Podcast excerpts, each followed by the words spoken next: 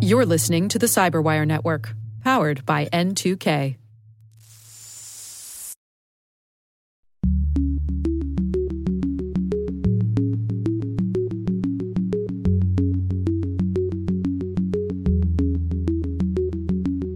The jihadi groups have moved to smaller scale attacks or simply inspired attacks, where they use social media or other kinds of communications to induce people to carry out an attack with a gun or an automobile or a homemade bomb. Hello, everyone, and welcome to Caveat, the CyberWire's Law and Policy podcast. I'm Dave Bittner, and joining me is my co host, Ben Yelin from the University of Maryland Center for Health and Homeland Security. Hello, Ben. Hello, Dave. On this week's show, Ben looks at the cozy relationship between Ring and local law enforcement. I'll share a story about DNA tests and search warrants. And later in the show, my interview with Michael Chertoff, former U.S. Secretary of Homeland Security. We want to remind you that while this show covers legal topics and Ben is a lawyer, the views expressed do not constitute legal advice. For official legal advice on any of the topics we cover, please contact your attorney.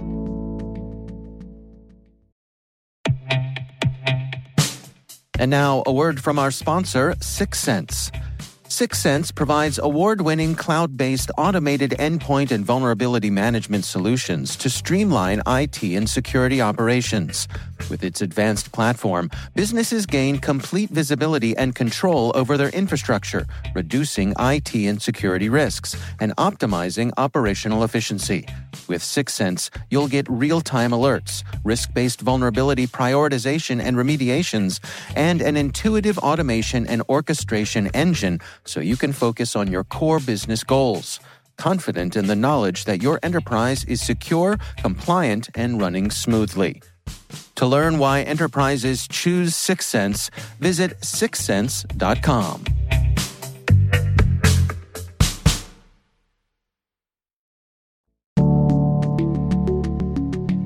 Ben, why don't you start things off for us this week?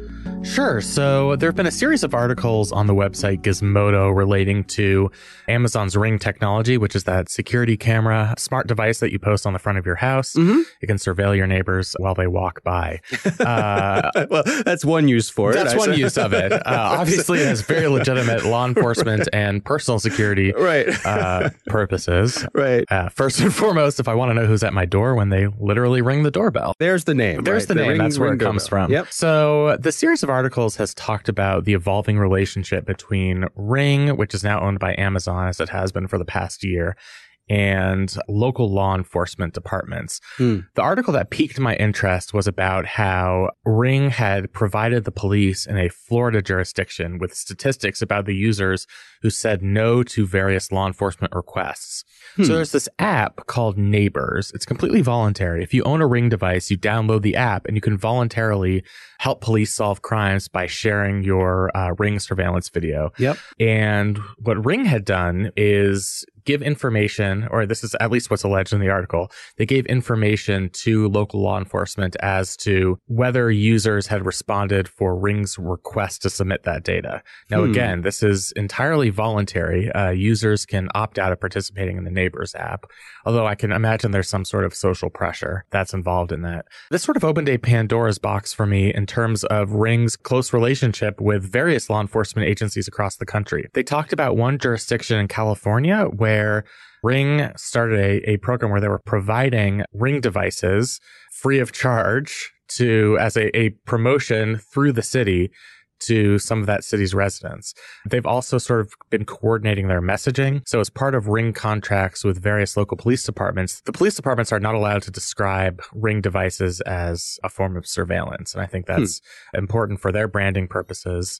But, you know, it's interesting to me that law enforcement has been willing to abide by that. This article that I have sort of gave us a window into just how ubiquitous user submitted data is. So they did a study of Fort Lauderdale, Florida. They said that the police had a 3.5% success rate when requesting footage. So there were 319 videos that were sought by law enforcement. They were only given permission to view 11. So that Hmm. data was submitted by Ring to law enforcement. It's interesting. That's actually lower than I would expect. Uh, it, wa it was eye opening for me too. Part of it is people might just might not be plugged in enough to respond to these requests. Yeah. But then there are obviously very legitimate civil liberties concerns. It can feel very invasive, even for a voluntary program. Right. And there might be a perverse effect of seeing that law enforcement has requested the data because that might trigger in somebody's brain, oh, like the police can actually get a hold of this. Like, Mhm. what happens if they discover something that I've done that's been captured on my ring security camera? Right. And right. so that actually might be a deterrent effect. So even though the data that's being sent to the police department is not individualized, it still sort of gives an indication to ring customers that law enforcement can potentially have access and has a ongoing persistent relationship with ring and with amazon and so i think you know that might awaken some people to potential privacy and civil liberties concerns Yeah, this is really interesting to me. I have a lot of neighbors who have ring devices. I do not, and I have no plans to get one. But you don't have to be a ring customer to install this app on your phone. And I have the app on my phone. And so I will regularly get alerts from neighbors or people you know, in my, not in my immediate neighborhood, but the area around where I live and they're posting videos of strange people walking by their houses and some of them are legitimate things that you would be concerned about people going through cars late at night you know if someone leaves their car unlocked. But other ones are like somebody walks by in front of the house and looks suspicious uh, yeah. yeah uh, looks suspicious is in, in air quotes Yes. right? But i agree with you that this cozy relationship between the police and ring gives me a little bit of pause. At the same time i can understand how this could be a good thing for law enforcement to try to establish a case. If something happens in a neighborhood and you have this sort of net of of these video devices all over the neighborhood and you can establish where someone was at different times throughout the day or night well that's a law enforcement officer's dream isn't it It is. And the CEO of Ring, uh, and maybe this is a statement that he or she, it's Jamie Siminoff, regrets at this point, but they said the company's goal is to have every law enforcement agency on the police portal. So, I mean, it's an indication that although Ring is not intended to be a surveillance system, that could be one of its practical effects. Now, I've seen it used in our neighborhood, you know, Facebook group to, to solve crimes. And you have to recognize the value that it would provide to law enforcement. It's crowdsourced. Its coverage has become broader as more people get these devices. It goes places that traditional like blue light security cameras wouldn't be able to access, like Hmm. just in front of a person's house, as opposed to like a an overhead view of the street or, or, or something like that. So you understand the law enforcement value from a perpetrator's perspective. You obviously have have no rights whatever video surveillance is taken as you, as you walk by people's houses, you are out in public, uh, Mhm. just as it would be with any surveillance camera. Um, you've relinquished your reasonable expectation of privacy. But for the users, I think there are significant, even in a, a program where it's voluntary to share information, the company's reiterated that it's voluntary. Law enforcement has reiterated it. There might be a chilling effect to how much you share with law enforcement if you are aware of the close relationship between the manufacturer of the technology and the law enforcement agencies that you might not trust to begin with. The other element that I think is particularly alarming to people is Ring's now owned by Amazon, and Amazon has developed the most sophisticated facial recognition technology in the industry. And there's sort of this fear that over time, Ring will start to integrate facial recognition. So not only can law enforcement request surveillance taken from a, a Ring device, but they would also be able to use facial recognition software to potentially identify that suspect. This is something that's sort of in its early development stages, but you can obviously see well that why that would pose a big red flag. There are obviously many civil liberties problems with facial recognition software. right Um, like all sort of artificial intelligence, it's amazingly even more racist than we are. Uh, which uh, you know, that's an interesting way to put it given humanity's history is is a, a difficult feat to accomplish. So you know that's when the relationship between Ring and law enforcement might lead to something that's more problematic. I wonder too about if, for example, law enforcement have an idea of who within a neighborhood do or do not have one of these ring cameras. And that could be as easy as walking the neighborhood and looking at everybody's front doors because they have a distinctive look to them. Sure. So that would be the, hard, the harder way to do it. The easy way to do it, which is what a lot of cities have done, has been to set up sort of ring discount program. So sign up, give us your name and address. We'll give you a discount on this ring device. You know, but then are you obligated to share your footage in exchange for the discount? So you're not obligated to share your footage, but then they know who has ring devices. I see. So they would know who to contact and they have, you know, you're on the proverbial list. Right, right. And I just imagine a, a police officer knocking on my front door and saying, Hey, we're trying to solve a crime and we really need your help here. That it's that, that could be a hard request to turn down, even if you were someone who, you know, generally is not interested in sharing your information with the police. A one-on-one request like that, I could feel like they have influence on me to to turn over that footage. Absolutely. It's always a very fine line between what's voluntary and what's being compelled. And hmm. this, I think, is a, is very illustrative of that line. Technically, it's voluntary, but you know, by refusing to comply with this request, you're potentially making enemies out of your neighbors because I've been on my neighborhood Facebook group. Everyone says, "Have you seen a guy with a blue hat and a gray shirt?" Like, there's sort of this expectation among the community that if, if you have a piece of information, you'll bring it forward. So there's right, sort of right. that uh, communal pressure. And then you also potentially don't want to be on law enforcement's bad side. Right. And meanwhile, you're sitting on your couch in your blue hat and gray shirt, wondering why, why everybody, what everybody has against you. Yeah, exactly. And why did I have to walk on that block where everyone had a ring device? right. Exactly. So, you're just walking your dog. Minding, I was just walking minding your own business. exactly. I would say the broader lesson we can take from all of this is surveillance is so pervasive now. It's sort of infested its way into all aspects of our life. And for each instance where we have this new digital style of, of surveillance where law enforcement could potentially gain access to it, you're going to run into these problems where the information is so valuable. And the reason it's valuable is because it's, it's broad, it's comprehensive, it has a, a very wide reach. And so there's going to have to be this balance between giving law enforcement the information they need to solve crimes, which is obviously of the utmost public interest. Right and making sure that users of these devices have their their privacy protected. And it's a really really difficult line to straddle. Yeah, it's interesting to watch it play out in real time. I, I can't help wondering how it'll settle down by the time these sorts of things affect our our young kids. Absolutely. You never know what the technology is going to be uh, in 30 years. It's probably right. going to be something we couldn't even dream up in our in our wildest imagination. Mm-hmm. But, you know, that's what makes this area of law and policy so interesting. You know, it's not like we have a lot of settled case law related to smart devices that people use as doorbells and security cameras. It's the the devices are relatively new, the technology is new, and these relationships are going to have to be defined going forward. Yeah. All right. Well, uh, it's an interesting story and certainly one that's developing. We'll we'll keep our eye on it. Um, Absolutely. Um, my story this week comes from the New York Times. This is an article by Kashmir Hill and Heather Murphy. It's titled "Your DNA Profile is Private."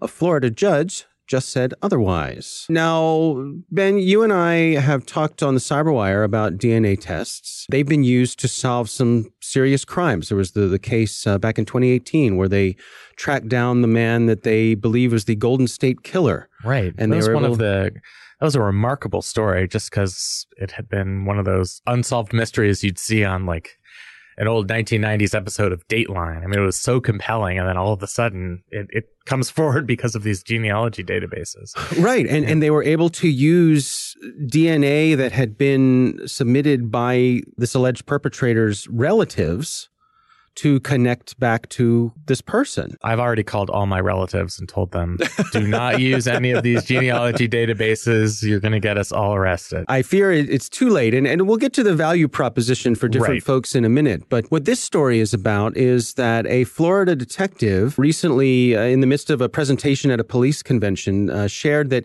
he had obtained a warrant to penetrate one of these DNA databases and search its full database. And they had nearly a million users users on it. This is one of the smaller DNA database companies. It says GEDmatch is the name of this one. And what's interesting to me about this is that the judge gave him a warrant, and this allowed him to search even the data of people who had opted out of sharing their information with people like law enforcement.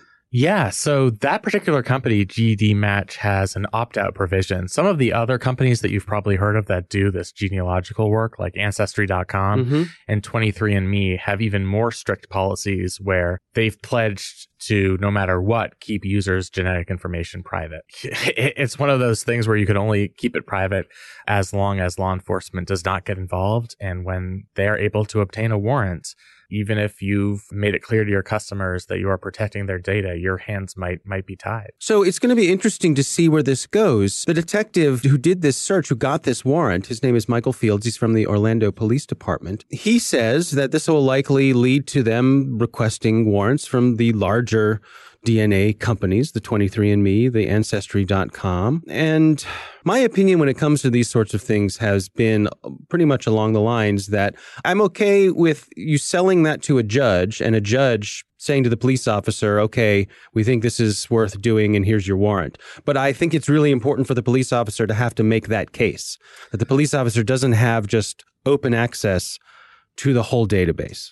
Yeah, I mean, that's what's particularly problematic to me because the perpetrator that they're going to find did not voluntarily submit their DNA, or at least most likely did not voluntarily submit DNA. It was submitted most often by very distant relatives who the alleged perpetrator probably had no relationship with. Yeah. So even though they're getting a warrant to search the, the database for evidence for solving a, a particular crime, and that would meet the traditional definition uh, to satisfy the warrant requirement, you get into this hazy gray area where there's been no voluntary submission to these third parties, to these genealogy companies by the person who is the subject of the warrant. And so to me, that that's uh, very problematic. The other Hmm. thing that's problematic is users of these agreements will often see language that says something like, we would never share your data under any circumstances unless compelled by a law enforcement agency through, you know, through a warrant. And most Right. of us read that and say, that means they're never going to share our data.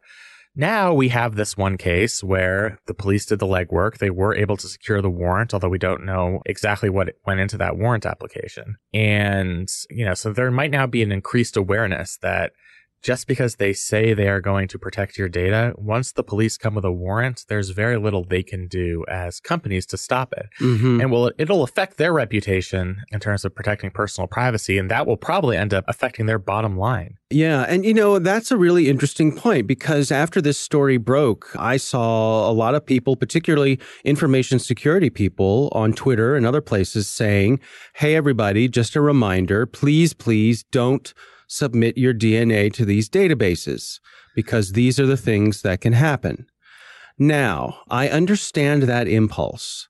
And I certainly respect anybody who doesn't want to submit their DNA for all sorts of good reasons. But hey, you know what? If my great uncle's third cousin didn't want to get caught, they shouldn't have committed that crime in the first well, place. but I think right? even yeah, but even beyond you know criminal stuff, it's the idea that your biometric information is forever, Yes. and it can't be altered. You Mhm. can't like you you can change a password, you can't change your DNA. you cannot. But I I just uh, sort of give everyone a friendly reminder that there are groups of people for whom these tests have a different value proposition.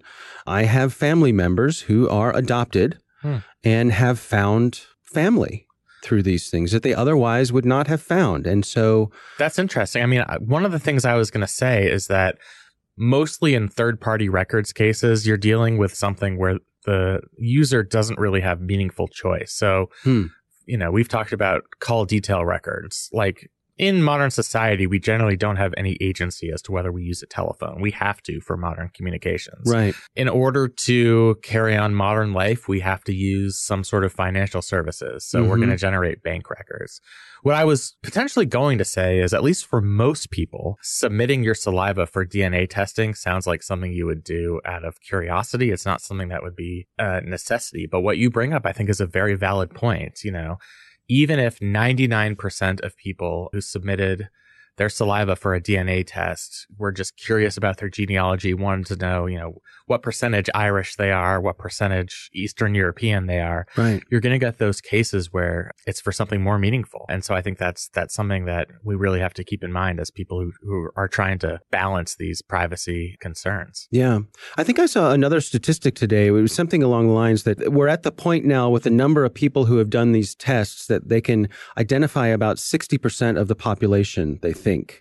By the the sort of web of of DNA tests that have been done, and and you know every of the world population of the U.S. of the U.S. of the U.S. Yeah. And it seems to me that you know, every holiday season you get uh, more and more of these get purchased as gifts. And so you sort of get a surge right after the holidays where that web gets filled in a little tighter and uh, you get more connections made every year. So I wonder are we going to approach a point where it doesn't really matter if you submit yours or not because so many other people have that it can be determined who you are just by inference of all the DNA tests that are already in there. Right. Now, the counter to that is what if there's a reverse movement because of these high profile cases? So, hmm now we had this California case in 2018 where they solved this Golden State Killer mystery through the use of this genealogy website. As more of these cases become high profile, maybe people in the information security world and elsewhere might think twice about submitting their DNA and it won't be as exponential as we would have expected. Probably just the fact that this article was printed in the New York Times made people think twice for the first time about the potential consequences to themselves and to society writ large large about taking this test. And yeah. I think that itself could have a huge impact. Yeah. All right, fascinating stuff for sure. It is time to move on to our listener on the line. This week, we've got a listener who calls in with a question about email and being a small business owner. Here's the call. Hi, guys. This is Jessica calling from Denver, Colorado. I'm a small business owner and I'm wondering what my liabilities are when it comes to deleting or saving emails. Am I better off deleting messages that I no longer need, or should I keep them as documentation of exchanges with customers and clients? Can I get in any legal trouble for deleting these emails? Thank you. Interesting stuff. Uh, what do you think, Ben? So it depends on the con. It's a great question. It certainly depends on the content of the emails if it's one of those, uh, hey, just want to get your attention about this meeting we're having next week, I think in the vast majority of circumstances, there will be no consequences for deleting those emails. Mm. Where it starts to get more complicated is, is, if emails contain certain records that are protected under federal law. So hmm. emails pertaining to business and financial records fall under a variety of federal statutes that require retention for a certain period.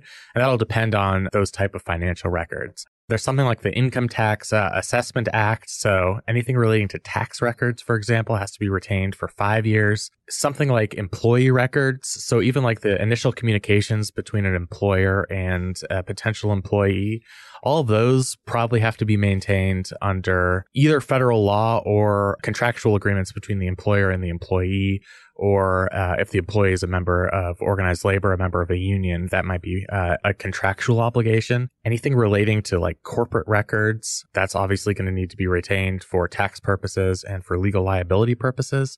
So it really is going to be heavily dependent on what's contained in those emails. As a rule of thumb, anything that wouldn't constitute a, a record, something that couldn't be interpreted as something that would be useful to I would say uh, the government or anybody else who might want to get access to something for tax purposes, corporate structure purposes, probably okay to delete it. Anything that has that type of information in it should be retained. And it's one of those things the laws around data retention are complicated enough that it's probably a good idea to have an attorney on on retainer if yeah. you can if you can get one to give you exact advice on compliance. I suppose it's safe to say that if you find yourself uh, in some sort of legal situation and there are emails that might be relative to that, that the thing not to do is to start frantically deleting things.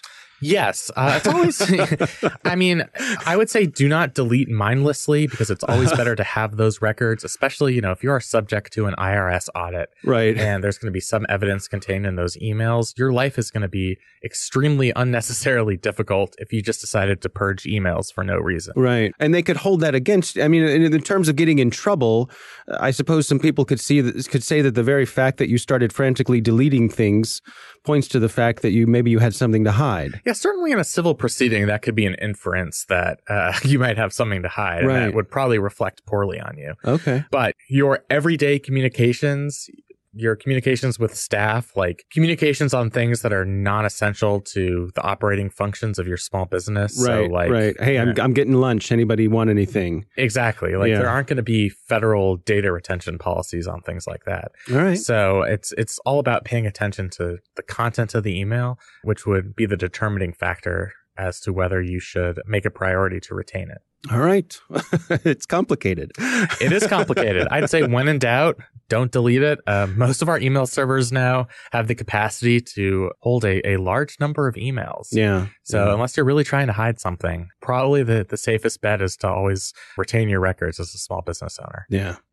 All right. Well, again, thanks to our listener for sending that in. We would love to hear from you. If you have a question for us, you can call and leave your question at 410 618 3720. That's 410 618 3720. You can also email us an audio file of your question. Just give us your name, where you're calling in from, and your question, and we may answer it on the air. Coming up next, we've got my interview with former U.S. Secretary of Homeland Security, Michael Chertoff.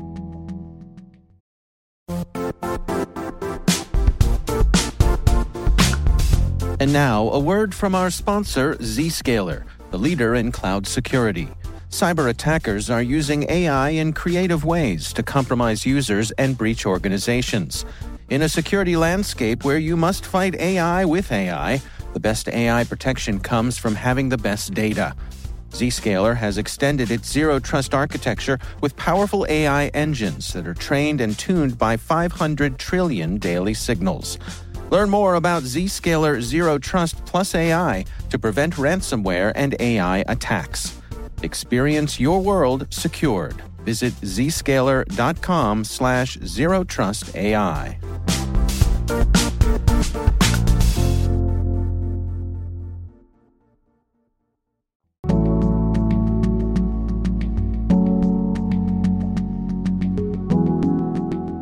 And we are back. Ben, I recently had the pleasure of speaking with Michael Chertoff. He is the former U.S. Secretary of Homeland Security, and now he heads up the Chertoff Group. Here's my conversation with Michael Chertoff. As Secretary of Homeland Security, you had a unique perspective on the terrorist threats that our nation faced.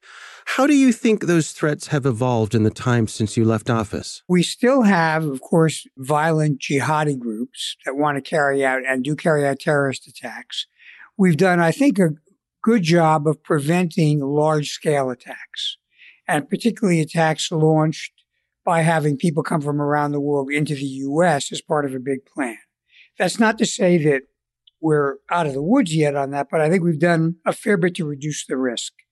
As a consequence of that, the jihadi groups have moved to smaller scale attacks or simply inspired attacks where they use social media or other kinds of communications to induce people to carry out an attack with a gun or an automobile or a homemade bomb. Those are harder to stop.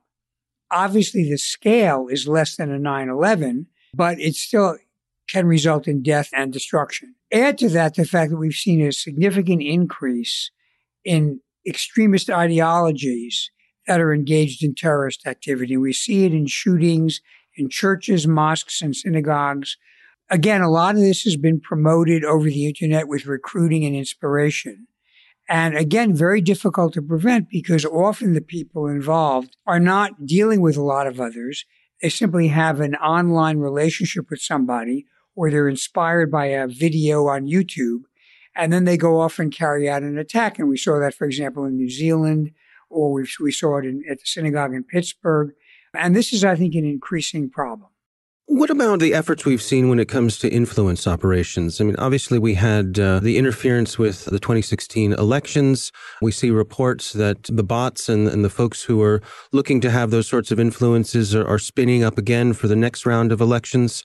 Were those kinds of things on your radar when you were Homeland Security Secretary? Well, actually, when I was there, which was 2005 to 2009, we weren't really dealing with disinformation at the scale of what we have now. If you go back 50 years or 75 years, the Soviet Union engaged in disinformation, what they used to call active measures. But that was, of course, in the pre-internet era, and it was kind of clumsy and almost laughable in many respects. Although sometimes in some parts of the world they were quite successful.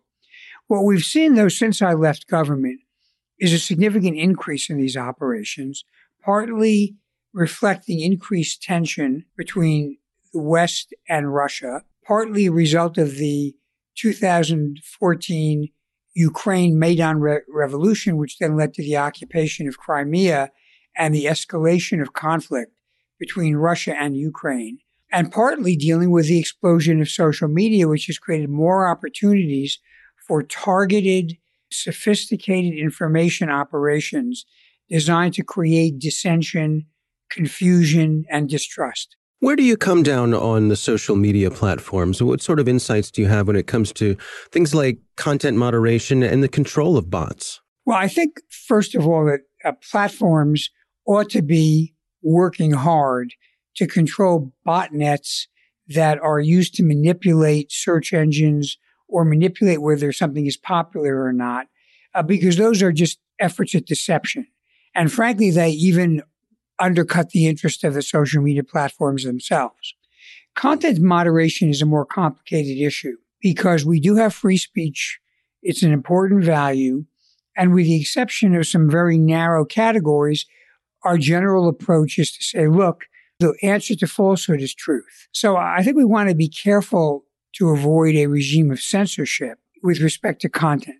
But I would say that disclosure of who's actually putting up content, identifying when people are misrepresenting their identity, uh, and dealing with these artificial manipulations are something that the platforms ought to take responsibility to do. Where do you suppose we are when it comes to that balance between security and privacy? I'm, I'm thinking about technologies like facial recognition and some of those things that are on the horizon. You know, facial recognition can be valuable for example, useful when you try to open up your phone and your face appears and the phone opens up. The question is what happens with the data? And I think increasingly we need to think about the issue of privacy, not just in terms of what gets collected, but how the data is controlled. There may be uses for facial recognition that are perfectly appropriate, but you want to make sure they don't migrate over into something that would be very inappropriate or threatening. You might want to have facial recognition, for example, to get you access into your apartment or into your place of business, but you wouldn't necessarily want that to be transmitted to the government and be used as a way of surveilling what you do out on the street every single minute of the day. So this is about making sure that there is a degree of control over data that's generated so hmm. that people aren't put in an all or nothing situation where either they don't participate at all on these internet activities or they wind up basically surrendering their private interests to commercial interests or government. Where do you come down when it comes to the so-called crypto wars? This the whole notion of warrant-proof encryption. Well, warrant-proof encryption, what it really means is this: that the entity which receives the warrant doesn't have the key to decrypt the communication. And I understand that that's a heartache for law enforcement because often they'd like to see the content of a conversation. But the only way to make that generally available in, under current technology would be to weaken the encryption itself or to create a backdoor or some kind of duplicate key. And the problem is that would be a weakness, not just limited to people who are engaged in bad activities. It would be for everybody. And so if you wound up with the duplicate key getting stolen or the weakness getting discovered, all of a sudden all your encrypted data would now be available to criminals or foreign adversaries. And I think the security downside of that exceeds the upside of being able to decrypt a particular conversation. I'd also point out this. The government can have laws against encryption or very good encryption on you know, well-known commercial platforms, but there will always be available in the dark web tools that you can use to encrypt conversations that will not be breakable. And those will be the ones the criminals go to. So in the end, all you'll do is weaken security for everybody and you won't really have much of an impact on any smart criminals. What is your sense of how well we're doing as a nation in response to these threats? Are we in a situation where we're nimble enough to respond to them? I think we are slowly awakening to some of the challenges we've talked about on privacy, on balancing security with encryption, on disinformation campaigns. So you're beginning to see legislation being passed in some of the states. Congress is beginning to propose things. But I will acknowledge that we've been somewhat slow off the mark. And it took a pretty dramatic set of events, like, for example, what happened in the 2016 election, for people to wake up and say, we better get on top of this problem. All right, Ben, what do you think of that? Well, first, major thanks to the secretary for coming on our, our humble podcast. it's uh, very nice of him to make the time for us. Absolutely. He is obviously someone with a distinguished career, and uh, I'm really glad that he was able to join us. Uh, a couple of things stuck out to me. Uh, the first is how he talked about the evolution of terrorist groups from the type of large scale attacks we had 9 11, post 9 11 they were perpetrated by groups with a very top heavy structure and instructions were given sort of in a hierarchical manner to now these smaller scale attacks where people are using social media or other types of communications to induce people, people who are uh, susceptible to being influenced, to commit smaller scale attacks, so hmm. mass shootings, knife fights, etc. What's interesting about that is a lot of our counterterrorism tools were developed to counter the threats that existed after 9-11, particularly some of the, the surveillance tools. When we've talked about call detail records, that was really important when we wanted to do call chaining to figure out who was talking to whom because we wanted to figure out whether there was a connection between a relatively low level person and the senior leadership of Al Qaeda. That's going to be very valuable information in that context. Right. But now, you know, those connections are less important where it only takes, you know, one encrypted communication, one YouTube video to inspire extremism uh, across the globe. Mm-hmm. So I think it's going to, uh, and I think he spoke well to this, it's going to take a while for our legal regimes to adapt to the new reality, the new threats that we face. Uh, in the present day. Hmm. What about his take on the crypto wars? I, I have to say, I, I think uh, I agree with his perspective. Yeah, I was actually sort of surprised. You know, generally somebody who's been in the federal government, you know, obviously his service at the Department of Homeland Security predated some of the major crypto war cases we've seen, like Apple's battle with the FBI in the wake of the San Bernardino terrorist attack.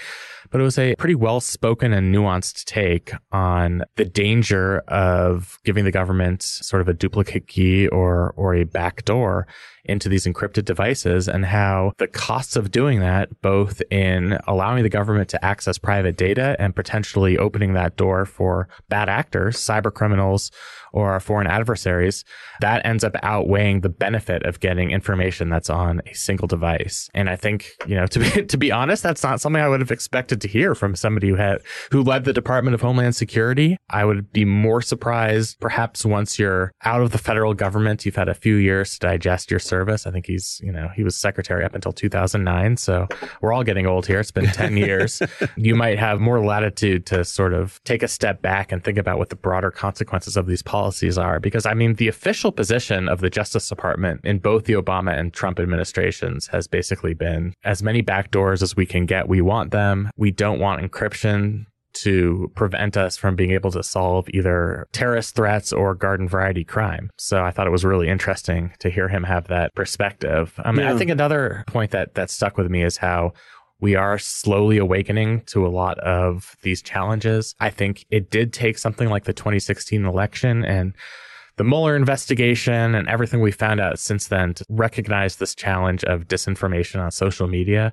I think it just was sort of off of our radar, even though the problem, as he said, has, has existed for a long time and has existed uh, in its current capacity for several years, dating back to at least, you know, 2014, 2015. So I thought that was interesting as well. It really struck me that it, it seems like a lot of his views are, are really coming from a practical point of view. Yeah. He has a unique perspective because he's been on the inside, but he's also spent the last 10 years as an analyst. So I think he can come at it from, you know, wearing those two different hats. But I'm cool with whatever he says as long as he says it on our podcast. But I was, I was particularly pleased to hear that he had uh, more civil liberties friendly takes than uh, perhaps I would have anticipated. Right. So you know, I, I, think it's, it's sort of eye opening. And, you know, the, the broader lesson here is that I think there's more widespread recognition that cuts across political ideologies of the evolution of threats against us. We are no longer dealing with the threats that existed in the post 9 11 world, even mm-hmm. though you know, technically we still have the authorization for the use of military force in Afghanistan. Technically, the Patriot Act is still in effect. Mm-hmm. But just because those policies are there doesn't mean that the threats have remained static. And so I think sometimes it's important for all of us to step back and be like, okay, what is really a problem now? And I think he was really apt in talking about smaller scale terrorist attacks ex- inspired online inspired by extremists um, using online platforms, using algorithms, using social media manipulation, and the spread of disinformation. Um, and this is the kind of stuff that keeps me up at night. Yeah. That and my and my baby, but those two things, the Right. things that keep me up at night. Right, right. Well, again, we want to thank former U.S. Secretary of Homeland Security Michael Chertoff for joining us. He is now the head of the Chertoff Group. And I also want to uh, send out a thanks to everyone on our staff here at the Cyberwire for making that interview happen and uh, putting together all the details, dotting the I's and crossing the T's to make that possible. Uh, really great crew here.